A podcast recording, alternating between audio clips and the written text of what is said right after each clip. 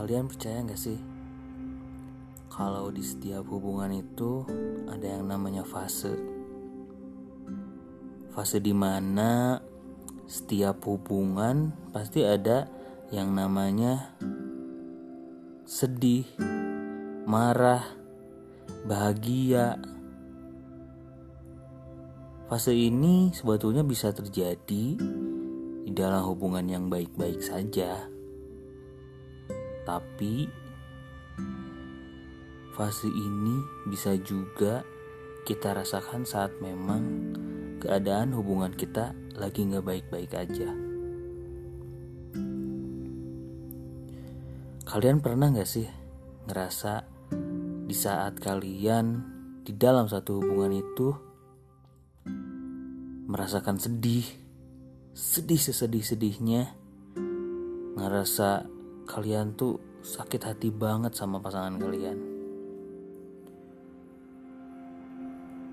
Selalu saja ada kata maaf, walaupun pasangan kita udah nyakitin kita, sebegitu menyakitkannya. Tapi yang harus kalian perhatikan adalah ini adalah fase. Di saat memang keadaan sedang sedih, itu semua adalah fase.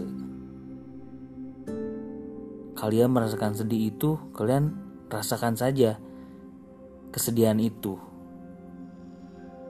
Keluarkan semuanya hingga nanti kalian berhenti untuk meneteskan air mata kalian dan kalian berpikir bahwa sudah cukup untuk sedih saatnya kalian untuk coba maju. Dan itulah yang dinamakan fase. Karena yang namanya fase itu tidak akan selalu selamanya seperti itu. Akan berubah menjadi fase-fase yang lainnya. Jadi, lebih baik kalian harus selalu mengingat fase itu bisa berupa apa pun.